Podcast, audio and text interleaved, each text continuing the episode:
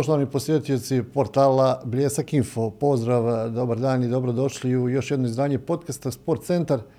Danas nešto sasvim drugo, za razliku od onoga o čemu smo do sada pričali ili kako ste se već navikli, e, tu je bilo i nogometa, i košarke, i borlačkih e, sportova. E, danas idemo malo u svijet alpinizma. Stipe Božić, naš gost, čovjek koji je prošao sve što je mogao proći kada je u pitanju alpinizam. Ja kažem alpinista, možemo reći snimatelj, fotograf, režiser, čovjek koji je pisao knjige. Ja bih opet to sve pod jedno, recimo, onako, avanturista. E, gospodine Božić, pozdrav, dobar dan i dobrodošli u podcast Sport Centar portala Bljesak Info. Lijepi pozdrav vama i vašim gledateljima. Vi niste prvi put u Mostaru, dolazili ste već i ranije, bile su tu promocije knjiga. Šta je razlog ovaj put E, dolaska, neću reći u Mostar, ali evo, svratili ste u Mostar, imate nešto u planu. Pa evo, e, obljetnica je e, plenarskog društva u Mostaru i onda su me oni pozvali da dođem u Bogodol da predstavim svoju novu knjigu Penjačevi zapisi. Inače sam bio mnogo puta tu, ne samo kao gost alpinista i spašavatelja, nego i ono u prolazu prema ovim planinama koje nas okružuju. Jako dugo ste u svijetu alpinizma. Priča je počela davno, tamo negdje 60-ih godina, 68. ste završili tu neku prvu planinarsku školu, ako se ja ne varam. Alpinističku školu, to je, dobro ste rekli, 68. godine i onda me to nekako vodilo u svijet e, penjanja po visokim planinama, najprije tu po našim primorskim planinama, pa onda i ovdje oko e, Mostara, Velež, Prenč, Vrsnica i tako dalje. Onda kasnije sam išao u Alpe, pa onda iz Alpa sam otišao u Hindukuš, e, tamo u Afganistanu, pa onda kasnije mi je to dalo nekako ulaznicu iza Himalaje. Međutim, nije to baš na početku izgledalo da ćete se onako 100% opredijeliti e, za alpinizam. Jedno vrijeme ste nakon završetka e, srednje škole radili, proveli na brodu, je li tako? Pa razlog mog e, odlaska na brod je bio zaraditi nešto novaca da bi kupio opremu za penjanje. To mi je bio motiv. I onda naravno ostao sam za to vrijeme kratko, možda 7-8 mjeseci i čim sam osjetio da imam dovoljno novaca, onda u Dženovi sam otišao u prvu sportsku butigu specijalizirano uzeo pun ruksak opreme za penjanje, znači on karabinera i klinova i tako dalje, cipele i bi otišao kući i s tom opremom naravno sam onda penjao dok me nije ovi pozvalo u vojsku. Jel? obično jeli, ljudi, odnosno omladina tih godina se opredijeli ne znam, za, za nogomet, za košarku, za neke sportove. Vi ste izabrali to. Kakva je bila reakcija vaših, recimo, ili roditelja ili prijatelja kad se odlučite za alpinizam, to su ipak, recimo, 60. te 70. E, godine? Pa uglavnom, e, mnogi nisu shvaćali, nisu znali o čemu je riječ. E, roditelji su mislili da sam, ne daj Bože, malo zastranio i bilo je posve luckasto otići tako u planine. Neshvatljivo, ali međutim, nakon prvih uspjeha sve je nekako dolazilo na vidjelo, ali najviše stoga što sam pisao za novine, fotografirao i kasnije snimao sa filmskom kamerom, što se moglo vidjeti na televiziji i tako.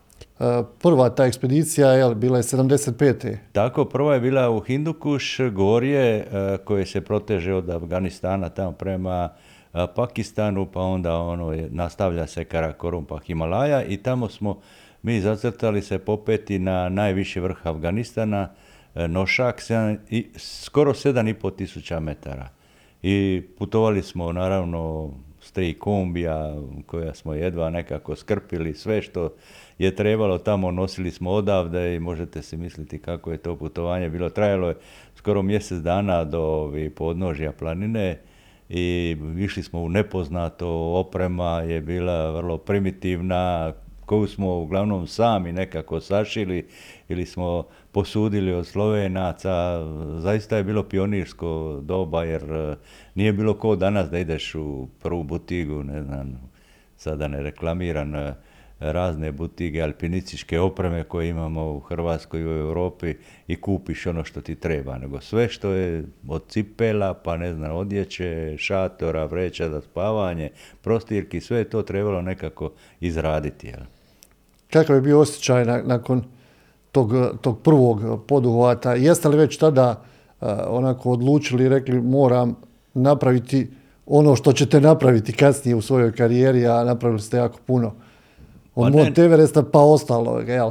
Pa moram priznati da nisam tada još uvijek uh, ono uh, mislio, zapravo sanjao, da promislio da će mi se jednom ukazati prilika da stanem ja na najvišu planinu na svijetu.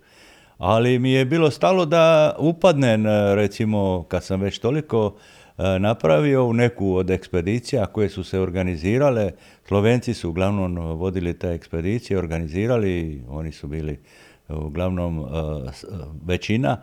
I onda je nakon 75. godine se, oni su već dali molbu za dozvolu za Mont Everest, i to po zapadnom grebenu kud se prije nije niko mogao popeti. Jel? I kako sam ja sad imao već rezultata i još prije toga u Alpama, meni nije bilo teško kandidirati se sa tim rezultatima da upadnem u prvi dio ovi, izbornog tog kruga, pa onda se to, to suzilo. To neke kvalifikacije, Pa se to suzilo i na sreću, zapravo ne na sreću, nego vrlo lako sam ovi, upao u, u prvih 24 bilo je 20 Slovenaca i dvojica smo bili iz Hrvatske, e, a dvojica iz Bosne i Hercegovine. Kolege iz Sarajeva, Muhamed Šišić i Muhamed Gafić su bili iz Bosne i Hercegovine.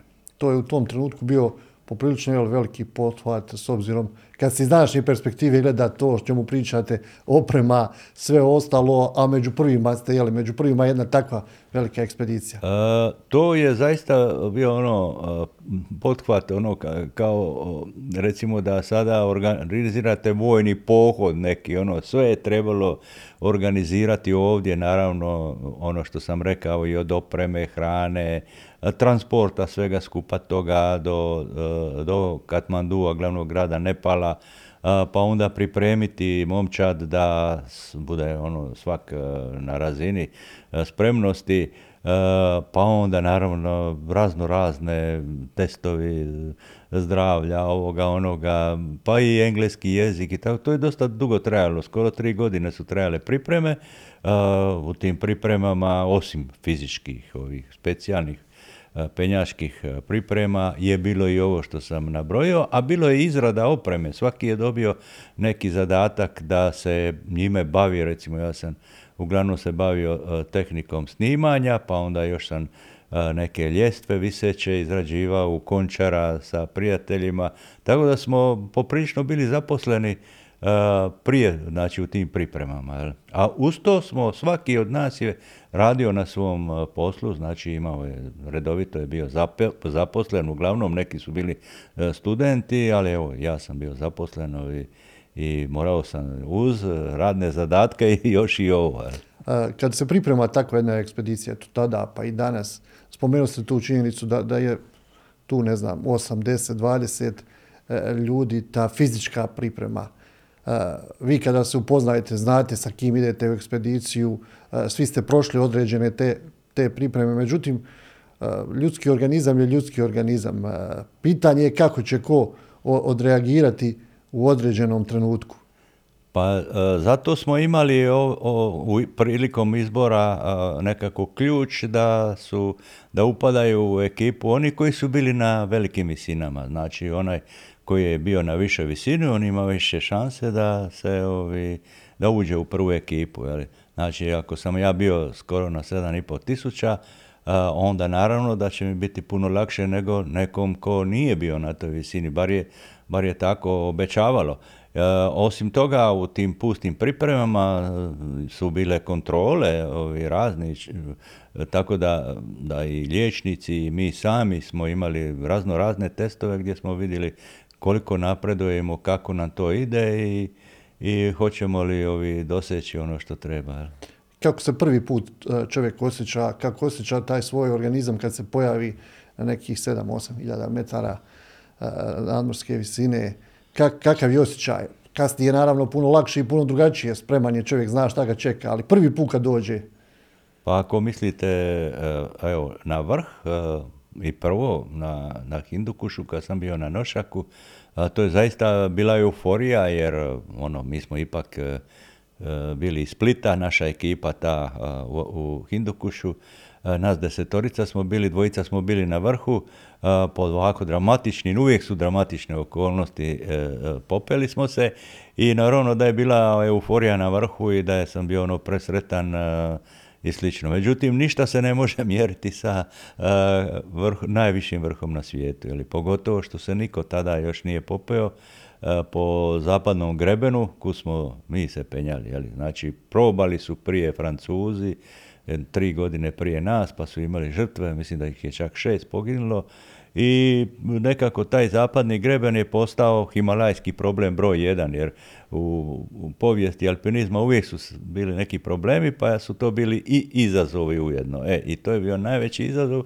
i onda mnogi nisu vjerovali na zapadu da ćemo mi to uspjeti, da će, mislili su da je to možda preveliki E, zalogaj za nas e, i onda možete si misliti kad sam ja došao iz Dalmacije, iz Splita i ugazio na najvišu planinu na svijetu, kako sam se osjećao e, znajući da sam 84. čovjek na svijetu, da niko nema poviše mene nigdje, da, da se svi vesele, da će se veseli kad doznaju mom uspjehu i tako. To zaista je to zbir, ovi, euforični zbir osjećaja na, na raznim razinama isprepleteno svim i svačim. Jel?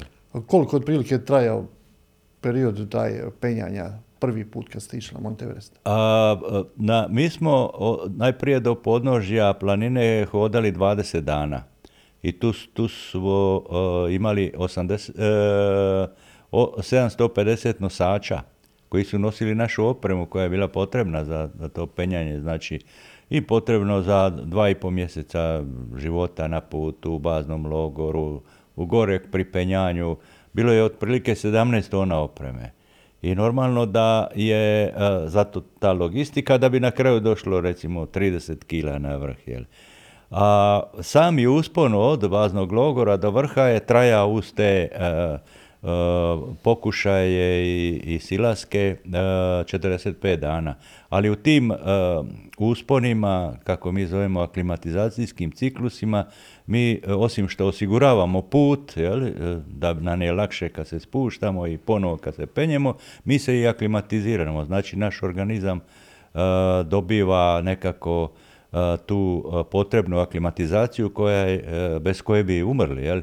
Znači tijelo, eh, evo sada recimo od 5000 metara, kad idete na 6, eh, ono, eh, imate naravno, kad ste prvi put došli određene probleme, ono, malo boli glava ili ne znam, malo sporije, sve skupa se sve sporije ovi, odvija, umarate se brže, ali kad dođete dole i odmorite se neko, nekoliko dana, vi zapravo ste prošli taj proces aklimatizacije i ponovno kad dođete na ovih 6000 metara, onda ste aklimatizirani na to. Jel?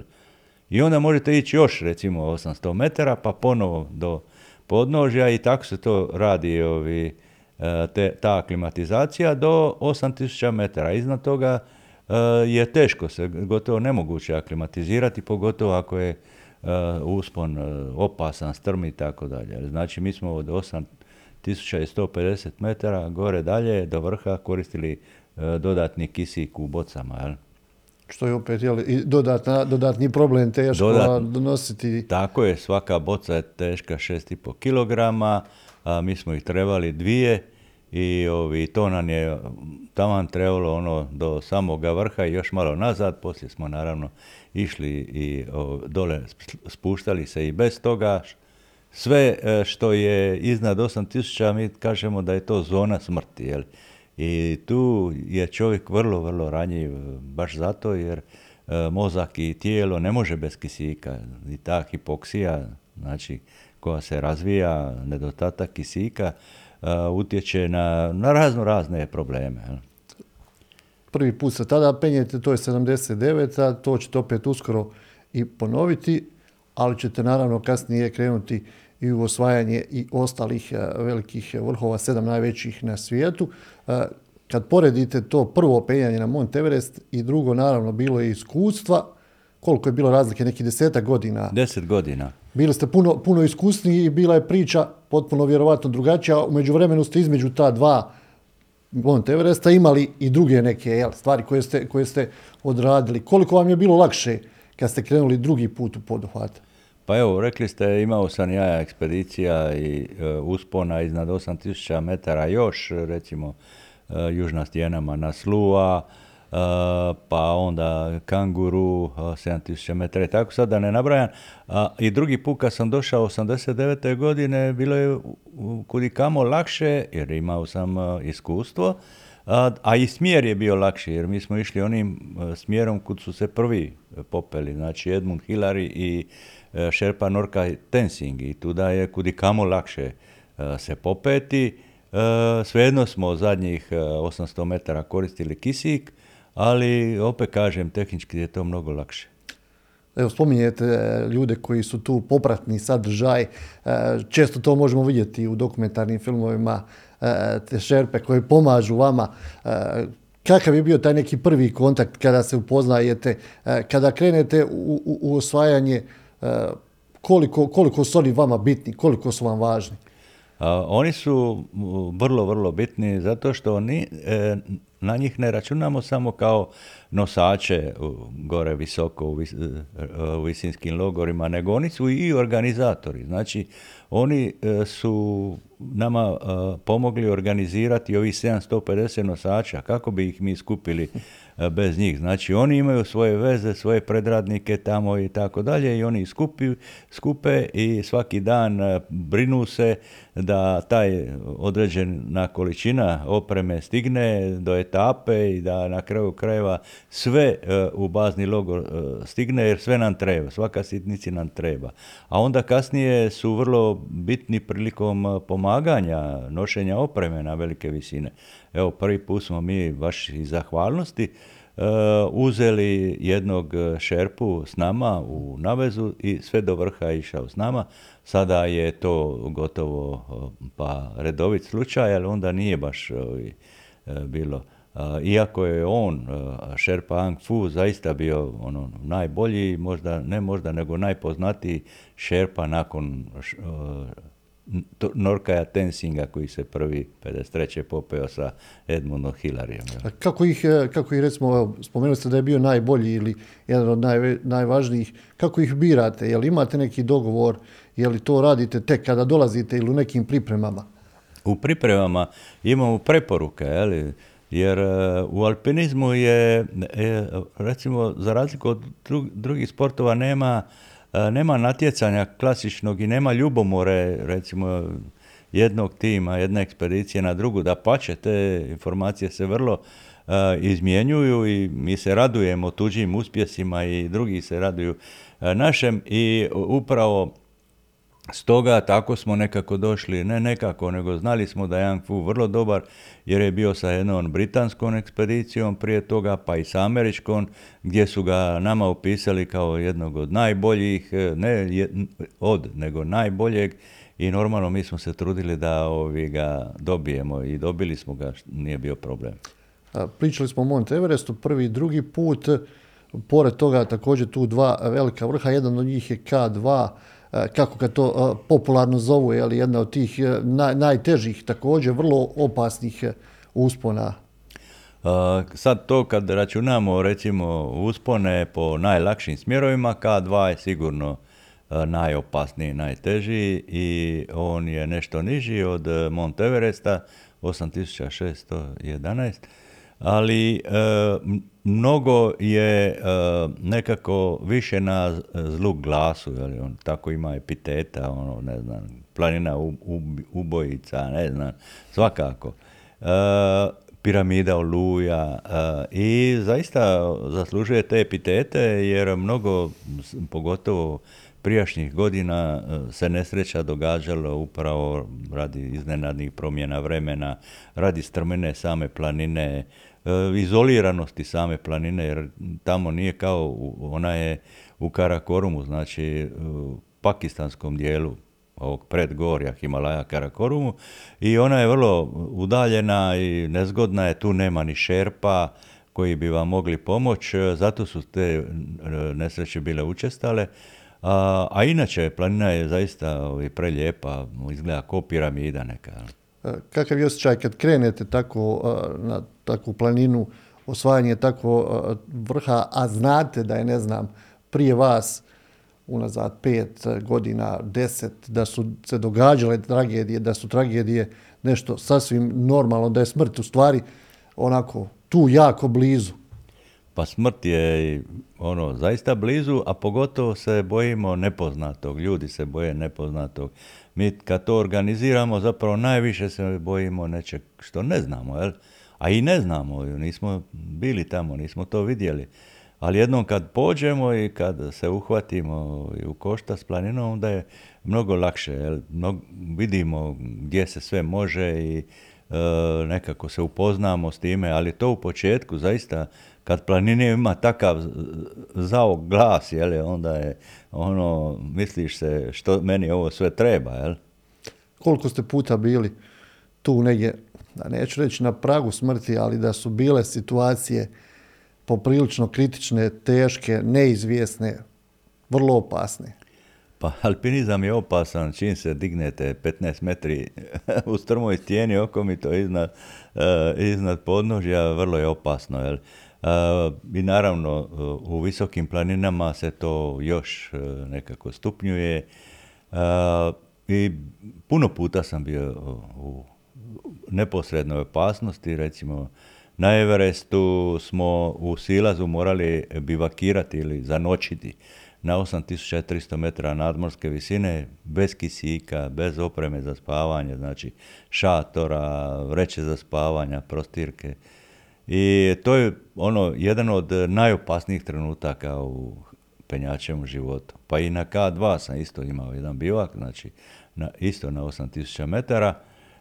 I to onda čovjek e, je ono, njegov život e, zaista visi o, o, o, maloj niti, ono, e, i ono, uska je granica, tanka je granica između života i smrti. Međutim, tu čovjek crpi onu unutarnju snagu da, da se ne predaje, da nekako da nekako proizvede nešto topline, energije koja će ga sačuvati do sutra. Kad, kad kažete to prenoćiti e, na takvo opasnom mjestu, ne znam, na minus 35, 40, e, iskreno koliko čovjek uopšte može se, može se i smiriti i odmoriti ili, kako kažete, jeli prenoćiti i prespavati. Je li to samo da, da se sklonite, da određeno vrijeme provedete na tom mjestu, da, da barem snagu skupite ili možete se opustiti, ne znam, 5-10%, pa ono što se kaže, malo, malo se i odmoriti?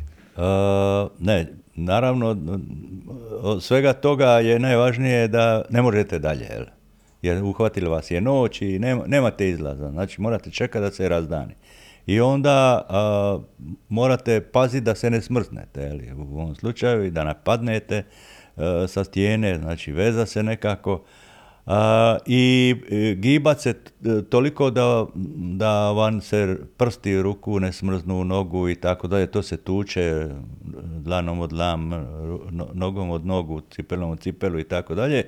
I nema tu, e, nema spavanja, jer onaj koji bi zaspao, on bi otišao na onu stranu. Znači, čovjek kad gubi e, toplinu, hipotermija, onda mu se spava.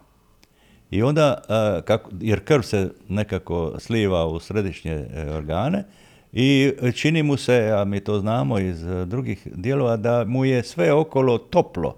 U ruke su mu tople. Čak smo mi nalazili, recimo, kad bi e, u potragama spasavanja, ljude koji su skidali odjeću sa sebe. Zato jer hipotermija, znači podhlađivanje organizma je, daje jednu lažnu toplinu u udovima, i, i, a to je zapravo onda još e, bliže korak e, k smrti. Jeli? I mi to moramo znati i znači tome se ono mozgom nekako oduprijeti, jedan drugoga paziti da ovaj, ono, ako, ako mu glava dole ovi, e, klimne, znači e, da je, da je počeo spavati, moramo ga probuditi i on nas i u, to, u tome je nekakav, ajmo reći, način preživljavanja.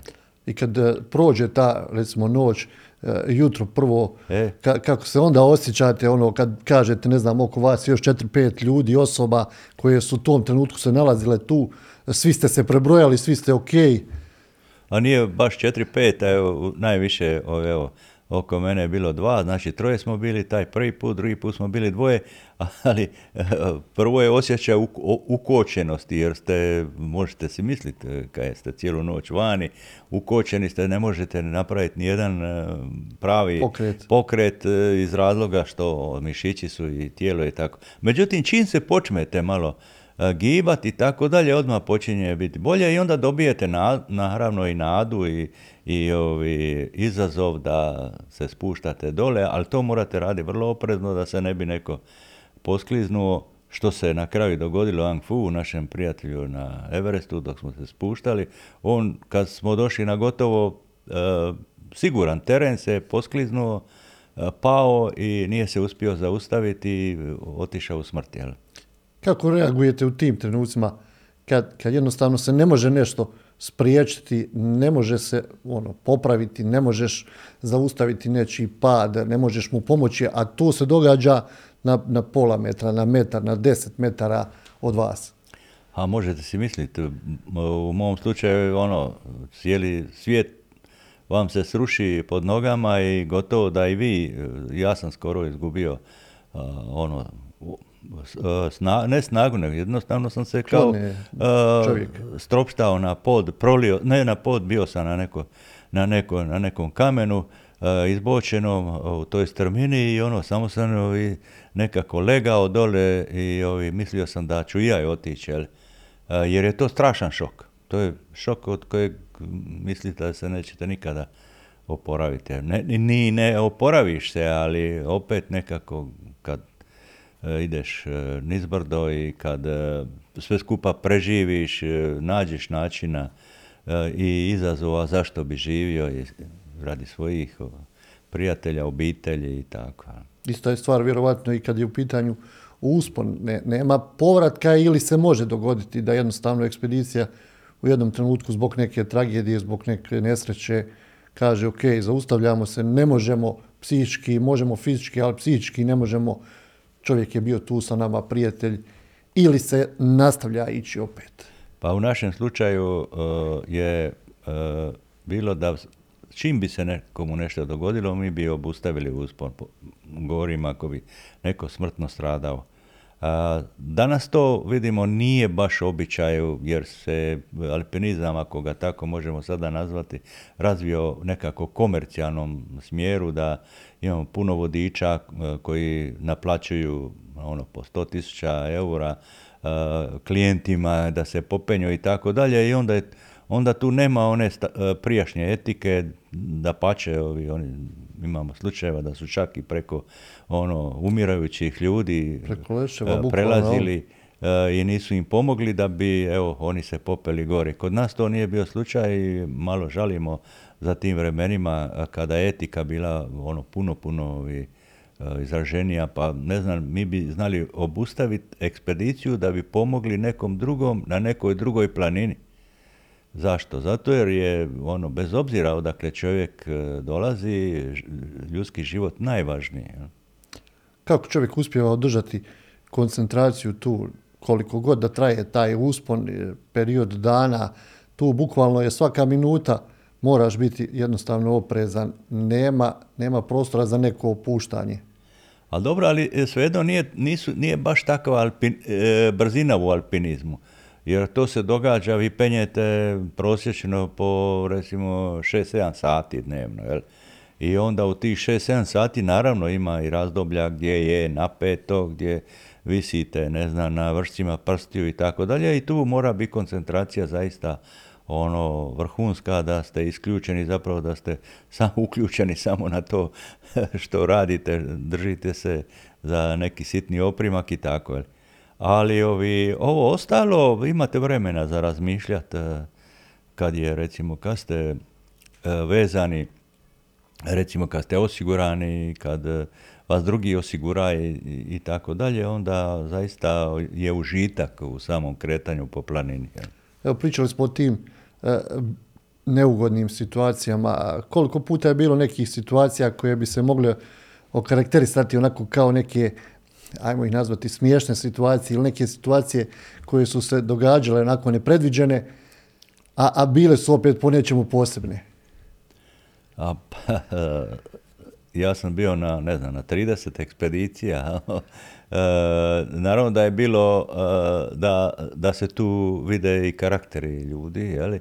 Nisu svi ljudi isti, neki su više za, recimo, za neku šalu, neki su manje, neki su preozbiljni i tako dalje. I naravno da se u okvirima, ne znam, e, neke normale događaju razne stvari, E, između članova ovi, e, ekipe, pogotovo evo ja sam imao e, sreću, jako se činilo da je nesreća penjati se sa njihovim u Najvarest favoritom. Stane Belak Šrauf, on je stariji od mene i smatralo se da je on favorit. I sad svi su se čudili zašto je on mene baš izabrao možda zato što sam ima kameru i tako dalje, ali on je bio ekstrovertan, ono, stalno bi nešto vikao. Naravno, bio je dobro čudan, ali je ono, tako je on izražavao svoje te osjećaje, onda ono, recimo dođemo i sad to nije samo penja, nego moraš iskopat, ne znam, plato za šator, moraš kuhati i tako dalje.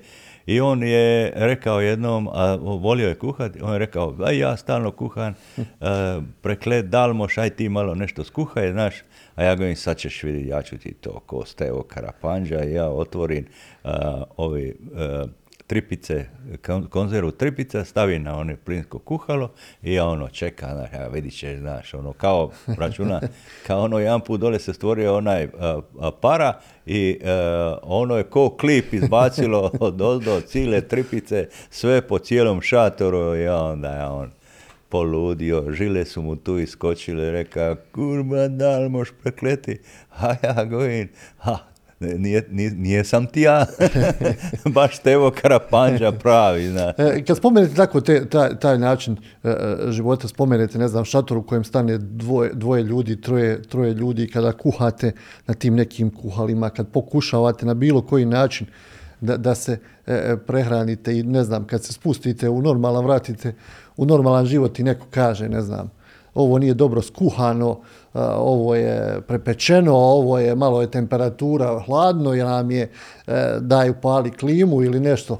Kako vi reagirate? A, pa evo, e, ja se čudim, evo dan danas, e, pogotovo zadnjih godina, kako je strašna kampanja okolo, oko, ne znam, globalnog zatopljenja, pa onda kad dođe zima, ajme majko kako je zima, nikad nije bilo ovako, pa nije puhalo i tako dalje, onda ne znam, dolazimo na posao, e, ono, stalno se neko žali na, na uvjete, pa onda mu je klima... glava boli nekog e, pa mu je klima, ne znam, stupanj niže, ajme, stupanj više ne valja i tako dalje.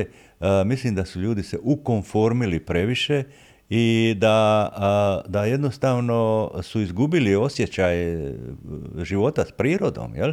Žive nekako u nekim virtualnim, e, idealnim, ajmo reći, uvjetima i ne daj Bože da jednom toga, a može se dogoditi, nestane, onda će njima biti mnogo teže nego meni. Jer ja mogu i u šatoru još uvijek spavati i ništa mi neće ovi nedostajati. Čudim se ja kad ono vidim, žale se na sve strane. Kolika je najniža temperatura na kojoj ste uspjeli? E, najniža, što sam sigurna, je bila minus 57 i to nije bilo na Himalaje, na Himalajama, nego na Mont Logan, to je drugi vrh u, na sjever, u Sjevernoj Americi u, i najviši je u Kanadi. Minus 57, znači. I to je smo doznali od jednih glaciologa koji su bili dole niže, E, na ledenjaku i oni su puštali balone, mjerili su i tako dalje i kad smo se spustili do njih, e, onda su nam rekli, e, gospodo, vi ste tada bili na vrhu i bilo je toliko e, niska temperatura, vjetar je puhao u 100, 100 km na sat i zaista je to ono bezobrazno hladno, ono okrutno hladno. Kako ste uspjeli izdržati? A ono, htjeli smo se nekako zavili u one pahuljaste vjetrovke, očale, maska preko lica, rukavice debele, ali svejedno ono hladno, hladno. Obično ljudi kad pričaju o alpinizmu i kad jel, bilo i tih filmova nekih koji su snimani, naravno računajući dokumentarne koji su autentični, ali film ono malo prikazuje to poprilično dramatično kada, ne znam, alpinisti se penju pa krene lavina, nastane panika, nestane dole sela. E, da li je takvih situacija bilo da ste ono u jednom trenutku baš se našli u takvoj situaciji, ne znam, da, da osjećate, da vidite lavina ide, da će biti problem? Uh, bio sam u situaciji, bio sam i ja u lavini, bio sam čak i ovdje na prenju. u lavini bilo nas je, ja mislim, više od deset. jednom, kad smo se pripremali 83. za Manaslu, onda smo išli iz e, Konjiške bijele tamo i na jednom predjelu skok e, nas je, kako je bilo puno snijega, ponijena, la, ponijena lavina i tamo iz neke, niz neke strmine, skokove, okomite i naš, na sreću nikom ništa nije bilo. Ali je bilo vrlo dramatično, a u Himalajama također se imao nekoliko takih, na sreću sam uspio Uh, uspio nekako to uh, izbjeći, ali vidio sam i prijatelje koji su, zapravo i kopao sam prijatelje koji su nažalost poginuli u lavini. Jel? To je definitivno onako poprilično teško. To, to je strašno zato jer je to velika snaga uh, koja se tone i tone leda, snijega i tako dalje, klizne niz planinu i tu se stvara strašna energija i veliku površinu zahvaća i čovjek gotovo da nema šanse preživjeti jer to melje sve skupa i pokrije sa debelim slojem e, tog materijala i nažalost bude tragično. Spomenuli sam na početku da ste se vi opredijelili, osim što će naravno da se, da se penjete na te vrhove i da snimate to opet iziskuje određeni napor, pogotovo u onim prošlim nekim prijašnjim vremenima. Danas se može snimati telefonom, može se nekom manjom kamericom, može aparatom u ono vrijeme, a što pokazuju snimci onim dokumentarcima koje ste vi radili, to su bile one ipak malo kamere koje zahtijevaju jeli, i, i, i prostora i vremena da možete neki kadar snimiti. A, pa prve kamere su bile na navijanje, filmske kamere 16 mm, Znači, navio bi i onda bi e, ta kamera mogla izvući pola minute ovi, filma, a filmovi su se naravno razvijali i kasnije. To su bili procesi, nevjerojatno. I prvi dokumentarac tako sam napravio za televiziju Sarajevo, baš na Hindukušu kad smo bili. Jel? I onda mi je to kasnije ovi, još dalo, ono, e, ajmo reći, e, energije da snimam i na Everestu i na kasnijim ekspedicijama. Zaista je uz penjanje e, još dodatni napor i obveza nositi tu kameru i snimati, jer ono ljudi i onako imaju posla sa ovim držanjem sa, svoje težine na stijeni, na padinama i još sad to uh, snimiti. Međutim, neprocjenjiva je uh, korist od toga kad se snimi. Jer mi nemamo publike.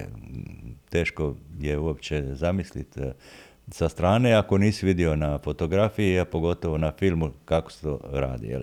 I mene je od početka, kako sam e, se bavio fotografijom, volio sam fotografiju i kupio sam i svoju bio 8 mm kameru, zanimalo da e, se i time počnem baviti, pa naravno da sam išao u kino klub, pa su mi oni pomagali e, i na razne tečajeve i onda je naravno bilo E, shvatljivo da, da uzmem kameru i srećom e, na televiziji Sarajevo su imali sluha za razliku od televizije Zagreb i dali mi, posudili mi kameru i ja sam napravio ovi, film za njih e, koji je nažalost ne znam ili preživio u, u onim nesrećama ovi, rata. koliko puta ste bili u situaciji kad neki materijal koji ste snimili i sada jeli, krene povratak i to razmišljate li ono samo da ne propane materijal, samo da ostane spašeno, jer kako dokazati, kako potvrditi gdje smo bili, šta smo radili? A, ma nije mi toliko bilo kako dokazati, nego uh, zaista sam bio posvećen tome da napravim što bolje sa skromnim, ajmo reći, materijalom, jer onda nismo mi imali dovoljno materijala, jer e, danas vi možete, ne znam, mobitelom snimati na 3-4 sata, a mi smo imali, recimo ja sam imao na Hindukušu materijala za 40 minuta, od toga je trebalo napraviti 30 minuta, jel? Tako, znači, iskoristivost je bila ono velika, velika. I onda, a, naravno, gledaš da ti ništa ne propada, da se slučajno ne osvijetli, da ne, e, da se ne izgubi kakva rola, da se ne smoći, kao što se znalo do na K2, ja dam nosaču role, i on njih uh, stavi, ja kažem, uvijek ih nosi na vrhu tova, njegovog tora. Je, je, on stavi, E, ka mene nema, on stavi dole, a na vrh stavi petrolej. I dođemo i ono, poludio sam, ono, mislio sam ipak neće, jel? jer ne možeš ti to, taj petrolej, on ono uđe svugdje, kerozin. I ovi, dođemo ja dan u Sloveniju to razvijati i ova me zove urednica, ajme, majko, gori, sve je zamašćeno, gori, ovi tehničari su poludili, inženjeri, gori pokušat će nešto i oni su to, ja mislim, jedan tjedan su oni čistili ta, sa tri klor etilenom, taj negativ, da bi ga doveli koliko toliko ovi, u poziciju da se može razvijati. Na sreću ipak je nešto ostalo, ali hoću kazati, koje su to svi problemi da, da, da, da ti uopće taj materijal i ono vezan sam za njega ko da je moje dijete. Pričali smo o tim upasnim situacijama, povrede koliko često su se dešavale kod vas, je li bilo nekih sličnih situacija? Pa u, ovako u, ovom ekstremnom alpinizmu u Himalajama e, povreda nema baš e, obično e, čovjek pogine kad padne, ali budu smrzo, bude dosta smrzotina. Jel? Znači u tim ekstremnim situacijama kad je slaba prokrvljavnost recimo u nogama ili rukama onda stradaju prsti. Jel? Ja, ja na sreću nisam imao ovi, ni jedan ovi, uh, eksces, znači sve imam na broju, dok većina mojih prijatelja, 80%, uh, su izgubili ovi dijelove prstiju na nogama ili rukama ili, no, ili nos ili uho i tako. koliko vam je trebalo recimo najduže da se, da se vratite u normalu, kad kažem u normalu, to je da povratka sa ekspedicije u normalan život. Prošli ste, ne znam, bili ste dva, tri mjeseca van kuće, prošli ste te temperature, minus 40, 50, uspon, sve. Dramatično je bilo, vratili ste se. Koliko vam trebalo najduže u nekom periodu da, da, da se vratite u, u normalu? Pa što se mene osobno tiče, to nije veliki problem. Odmah sam ja, ono, čim si u boljem, odmah si normalni. Međutim, onda naravno okolina, ne znam, mediji, pa svi ostali su navale na, na razno razne ovi, intervjue, ne znam, ovoga, onoga, evo primjerice kad sam se vratio sa Monteveresta, onda su me e, doveli na jednu utakmicu Hajduk Rijeka, bila je zadnja, čini mi se, na starom placu, starom Hajdukovom I uh, kažu, E, Šurjak mi je dao cvijeće i ovaj njihov isto kapetan rijeke cvijeće i kaže e, suda sa vi morate udariti. E, početni udarac izvesti. E, početni udarac i ja uz, u, idem na centar i udren, a ono 25 tisuća gledatelja uh, plješće. Kao velika zvijezda. Jednom alpinisti kojeg do sada nije. I, evo, to je bila recimo prelomni trenutak da sam osjetio kako sam ipak nekako doprinuo sa medijima i sa ovim ostalim da se naš sport ovi, pročuje i da se kako tako prati. Jel? Pa onda je bila kasnije, e, bile su mediteranske igre, pa su me zajedno sa Đuricom Bjedovom i Mirom Cerarom odredili da dižem zastavu e, mediteranskih igara za početak, na otvaranju. I to je tako, e, činilo mi se da smo, evo, alpinizam ipak doveli nekako na mjesto gdje je trebalo možda i odavno biti. Jel? E, rekli smo sedam najvećih svjetskih vrhova, e, to je bio neki plan, cilj. E. Je, to je, ja sam kako sam, eto, imao sam iza sebe tri najviša vrha. Bilo je dosta nesreća, imao sam troje djece, prošao i rat domovinski. I ja sam radio na hrvatskoj televiziji još prije rata i za vrijeme, jel? i onda sam naravno upoznao kako televizija funkcionira i uz ovo što sam rekao, smislio sam ono da bude nešto lakše, manje opasno, a da bude spojeno s poslom. I onda kažem, ja urednik, zapravo producentu najprije i urednicima, ja bi napravio projekt Sedam vrhova, znači uspon na najviši vrh svakog sedam kontinenta, Mont Everest već imamo, snimljeno, jel? I to ne bi koštalo i onda su oni ono najprije, o kako neće koštati, pa to je po cijeli svijet. I ja napravim računicu da zaista je po jednoj epizodi manje koštalo nego da se snima u Hrvatskoj. I oni nisu mogli vjerovati. I ono ja dokažem, ima neke sponzore i tako dalje, idem s manjim ekspedicijama, samo snimatelj ja. I onda a, baš je bila Hloverka, tada glavna, i ona onda kaže, pa normalno, govori, kad je to tako, slobodno radi.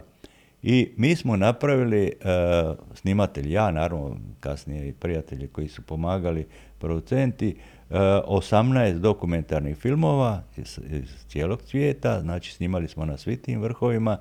Uh, ta serija je bila najprodavaniji proizvod Hrvatske radiotelevizije, reprizirala se po, možda i po 20 puta, 30, uh, prodana je ono ne znam sve gdje i uh, napravili smo pravi, pravi uh, nekako posao, a i meni je bilo vrlo ono, lijepo i da putujem po cijelom svijetu i da malo uživam u, u vrhovima, ne samo da se patim. Jel? Mm. Pored toga, spomenuli ste već te filmove dokumentarne, uspjevali ste osvojiti neke nagrade na festivalima? Je, bilo je nagrada uh, na filmskim festivalima, recimo u Trentu, u Katmandu, u Poljskoj, u Slovačkoj, e, onda filmovi su se vrtili e, po jednoj turi po Sjedinjenim američkim državama i, i tako dalje. I nagrade sam dobivao i kasnije kad sam snimao drugima, jel? pa evo i na hrvatskoj televiziji dobio sam nagradu Ivan Šibl, jel, što je najveća nagrada za autora i to mi je posebno drago jer ono, naj, ono možeš ti osvojati ne znam koliko nagrada vani uh, u svijetu, ali ono doma je malo teže, jel? ali evo i to se dogodilo. A, pored toga bio je, ako se ne varam, i na skijama ste malo prošli svijeta, jel, sjeverni pol. A, tako je, na sjeverni pol a, smo išli jednom prilikom a, 99. isto sa ovom ekipom prijateljeva iz Slovenije, pa još su bili neki iz Amerike, iz, eh, iz Škotske i tako dalje, ali to nije eh, neki posebni sportski uspjeh jer sve je ravno, idete na skijama i tako dalje. Ono, jer opet sjeverni, je trajalo, jel? A trajalo je eh, do, išli smo iz Sibira, pa smo se prebacili kako nije odma led, jer sjeverni pol je zapravo ocean, jel? a samo je 4 metra smrznuta kora i ona puca. Jel? I onda smo se mi prebacili sa avionom na taj čvrsti red i onda smo 15 dana hodali do sjevernog pola. To nije neki, neki naručito sportski uspjeh, ali je, e, evo, i televizijski bilo vrlo zanimljivo. E, kad sam ja došao gore, onda ja se javim preko onog satelitskog telefona Iridiuma, ja kažem, evo ja stojim na mjestu gdje nema istoka ni zapada, nema više ni sjevera, a kud go se okrene suda, oko mene je jug. I to je bila zaista ono dobra, rečenica uh, koja, a prvi Hrvat na sjevernom polu, uh, opet kaže, nije sportski uspjeh, ali je ono. Kad ste bili mlađi, vjerovatno je bilo i lakše se odlučiti za neku ekspediciju, kad kažem lakše, koliko je kasnije bilo teže ići u neke pothvate, ipak kuća, porodica, djeca, čovjek se bavi tim poslom koji je dosta nezgodan, opasan. Je li bilo, je li bilo teško nekada se i odlučiti za neki poduhvat za razliku, ne znam, od tih 70. godina kad ste tek počeli? A, ba, naravno da jest. E, obitelj je ono dosta važna, iako sam imao sreću da uh, žena uh, i prva jeli, i, i druga nikad nisu uvjetovale ništa ono, da bi sada zabranile i tako dalje. A malo je bilo nezgodno u početku sa roditeljima jer oni zaista nisu e, shvaćali o čemu je riječ i zapravo su plašili se kao što je i normalno. No, I ja se da. plašim sada da moja djeca ovi, ne bi, ne daj Bože, e, otišla negdje u opasnost. I, ali i oni su pomalo ovi, nekako stjecali povjerenje i ali meni je bilo najgore kad bi recimo se odlučiva hoću li ići na neku od tih ekspedicija, pogotovo evo K2, pa ono sada vagaš izazov sa, ne znam, sa ovim e, što se može dogoditi, što ako, ako mi se nešto dogodi, ostaće obitelj sama i tako, ono, bilo je dosta, ovi, dosta dilema, ali eto, nekako sam. Danas ste opet aktivni malo kroz GSS službu. E, posljednjih godina je taj alpinizam, možemo ga nazvati turistički alpinizam, e, onako dosta rekao bih uhvatio zamaha ljudi. Puno, puno više idu na planine, e, puno više se bave tim alpinizmom, ne tim klasičnim kao što ste se vi bavili, ali ljudi pa i na ovim područjima jako puno vole ići na planine, što opet ostavlja prostora malo više posla za gorske službe spašavanja. Evo, posljednjih možda par godina je bilo nekih e, dosta, dosta nezgodnih slučajeva. Pa sve više ljudi se bavi e, planinarenjem. Svako malo mjesto, evo sad gledani po Hrvatskoj pa i ovdje, gotovo da ima planinarsko društvo, imaju svoje planinarske škole, imaju vode ljude na razne vrhove. Vrhovi nisu toliko pusti kao što su nekada bili.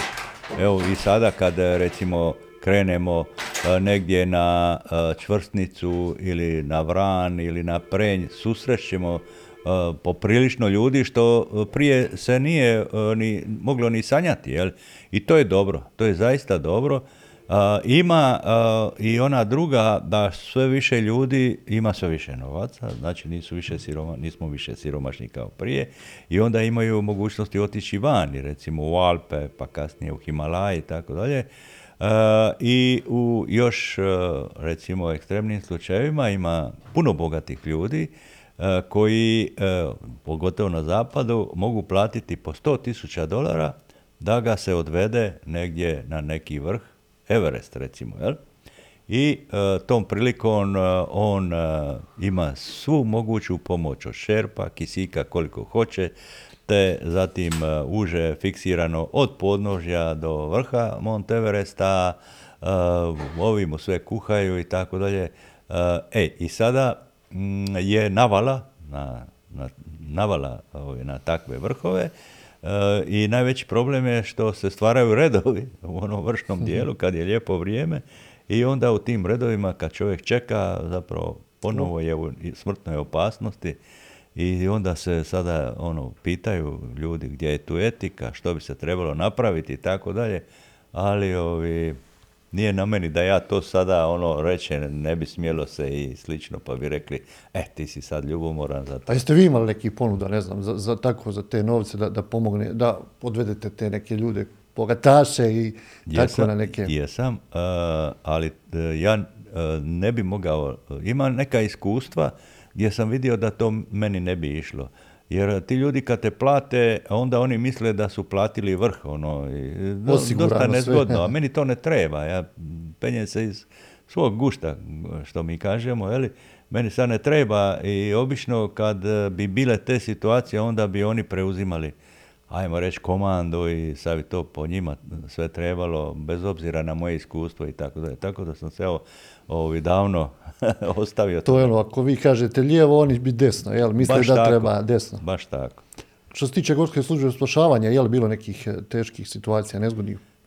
Pa naravno da jest, ja sam sudjelovao u stotinama uh, akcija spašavanja iz zraka, uh, svugdje i tu čovjek je u spašavatelj u smrtnoj opasnosti, pogotovo kad se to događa recimo iza zraka, vi ste u helikopteru i sad nekoga dole čupate ili e, iz stijene ili tako dalje i to zaista treba ono, velika koordinacija, veliko znanje, e, ne uzdat se u sreću da bi to i naravno onda radi tu adrenalin, radi tu živci, jer ne, niste samo ti, e, vi tu, nego cijeli tim i ovi, srećom ja nisam imao ono nikakav incident, jel? E, sve su akcije nekako prošle da, bez jednog ozlijeđenog alpinista, ali nešto najgore što sam ovi, doživio, najveću traumu je bilo na Kornatima prilikom spašavanja vatrogasaca koji su nažalost tamo stradali. I to ne mogu nikad zaboraviti zato što je to bilo iznenada, zato što je, je bilo puno pečenih i zato što se nije moglo nikako drugčije njima pomoći nego tako iz zraka i išlo je nekako i sporo i, i ovi, nije bilo komunikacija i ono, onda svi su e, kasnije nekako bili pametni što je sve trebalo napraviti, tako da još imam više trauma od toga nego od ostalih e, akcija. Kad pričamo evo malo o planinama iz okruženja, ovdje Hercegovina poprilično e, bogata, vrlo lijepe planine, koliko su opasne? Opasne su. Evo, tu smo imali nedavno u Prenju, u, ispod vrha Cetine, ispod stijene Cetine, jedna lavina je jednog, eh,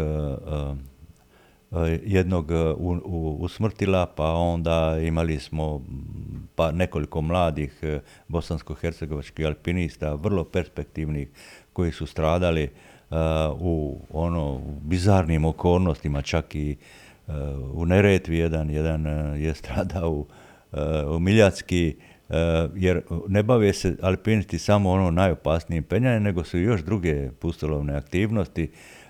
Onda bilo je luta, neki su zalutali, ono, zaista su opasne. Jer vi, vi na ovim planinama zimi možete imati himalajske uvjete. Znači, temperatura se spusti do minus 20, vjetar je više od stotinu na sat, možete biti nekako zatvoreni, da ne vidite ništa ispred sebe i to treba planinu poštivati. Jel? Koliko danas mladi hoće i žele da se bave planinarenjem, alpinizmom, onim pravim kao što ste se vi bavili? Pa e, mislim da je e, nekako se to raslojilo da se većina, većina su planinari, pa onda jedan dio su sportski penjači koji se bave samo, ne znam, kraćim smjerovima ili kraćim stijenama koje su osigurane, ali oni e, hoće e, ispenjati što težu ocjenu, što težu stijenu. Jel?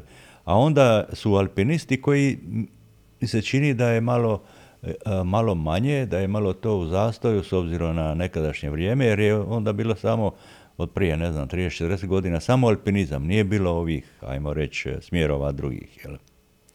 Oprema je danas puno drugačija. Oprema je drugačija i bolja i imate razno, raznih vrsta od, uzmimo cipele, od, ne znam, od, od hodanja po, po, ne znam, po livadama, pa malo teže po kršu, pa da ne govorim o penjačkim uh, cipelama za stijenu kojih ima ne znam koliko ovih modela, pa onda za snijeg isto tako modela proizvođača, pa za turno skijanje. To je cijela industrija se oko toga razvila. Nevjerojatno je to u svijetu koliko se raširilo, koliko je popularno da imate jednu, jednu vrlo, vrlo snažnu industriju koja se ovi, bavi i koja proizvodi samo za ovu, ajmo reći, za, za planine. Pa sad, ovo sve što sam nabrojio od tih djelatnosti. Kad danas, recimo, podvučite crtu, ima li nešto, postoji li nešto što niste uspjeli ostvariti, a imali ste neku svoju veliku želju, niste uspjeli iz nekog razloga, bilo nekih pokušaja? Pa je, e, ja sam se htio popeti e, na po dva najviša vrha na svakom od sedam kontinenta i skoro sam uspio.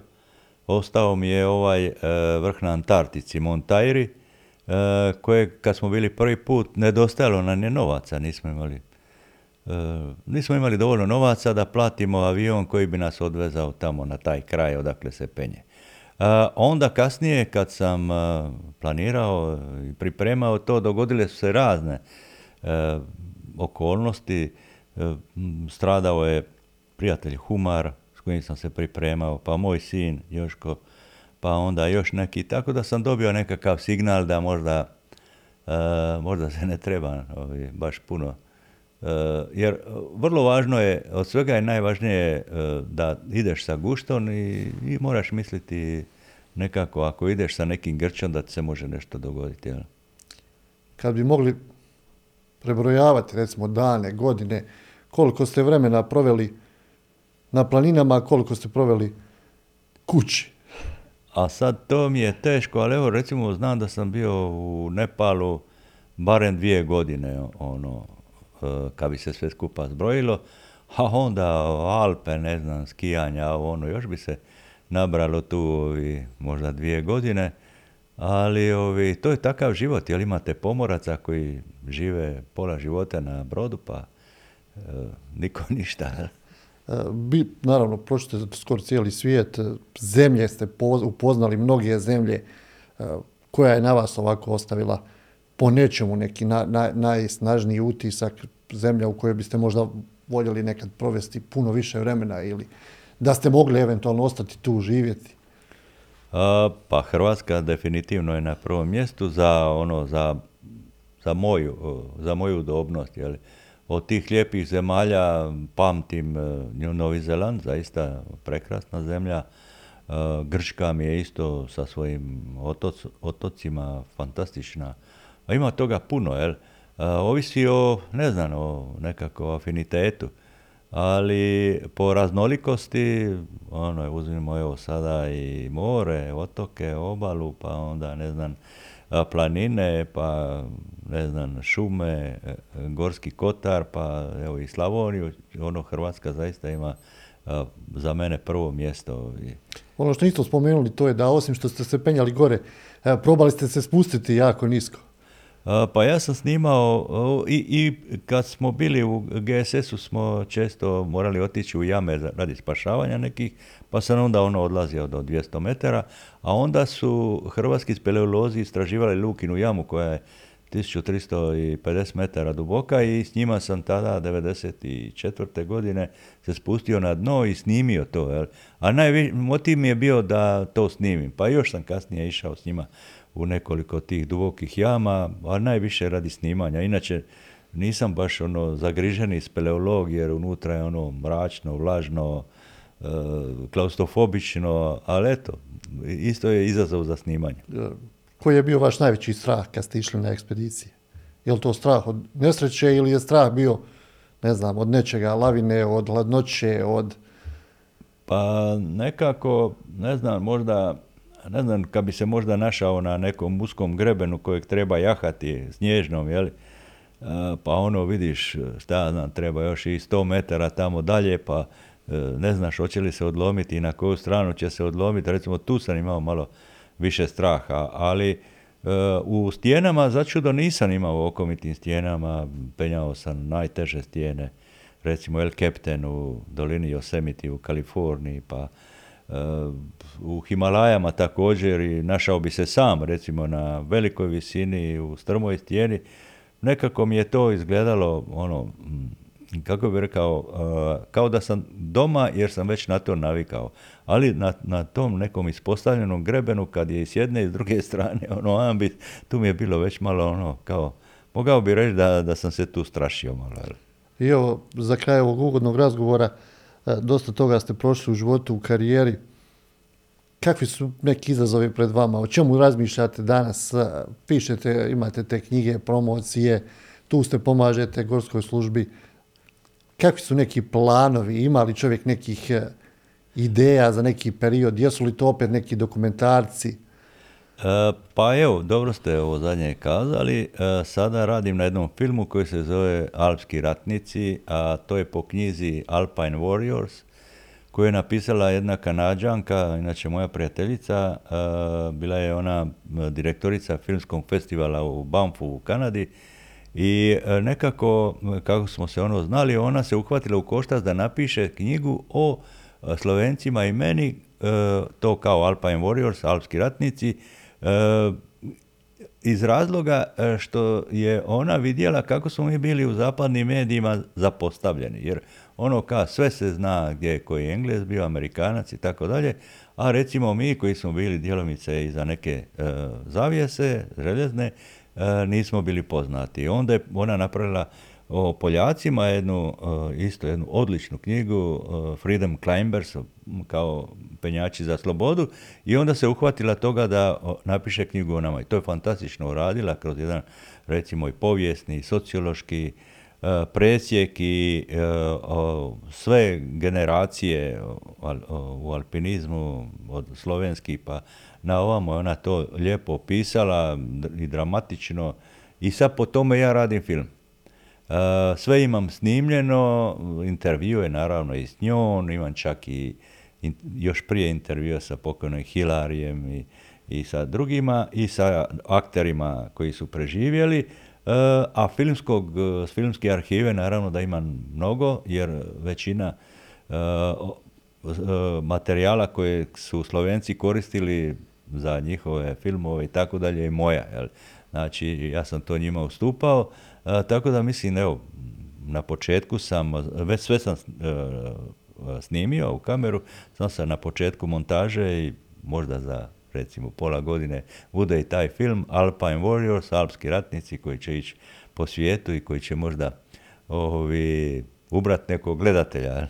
Izgleda onako naslov dosta efektan, je li? Warriors, ratnici. Je, ali ona isto tu kaže kao da nije mislila samo, jer jesmo mi sudjelovali u ratu, većina nas, jel? E, Oni u Sloveniji, ja pogotovo ovdje, ali ono kao mislila je i na ovo da smo bili fajteri e, u planinama i da se o tome nije puno znalo. Borba protiv prirode e, čovjekova, je li? E, Do, dobro, ono, mislim, boriš se uglavnom više sa samim sobom nego sa prirodom. Jel?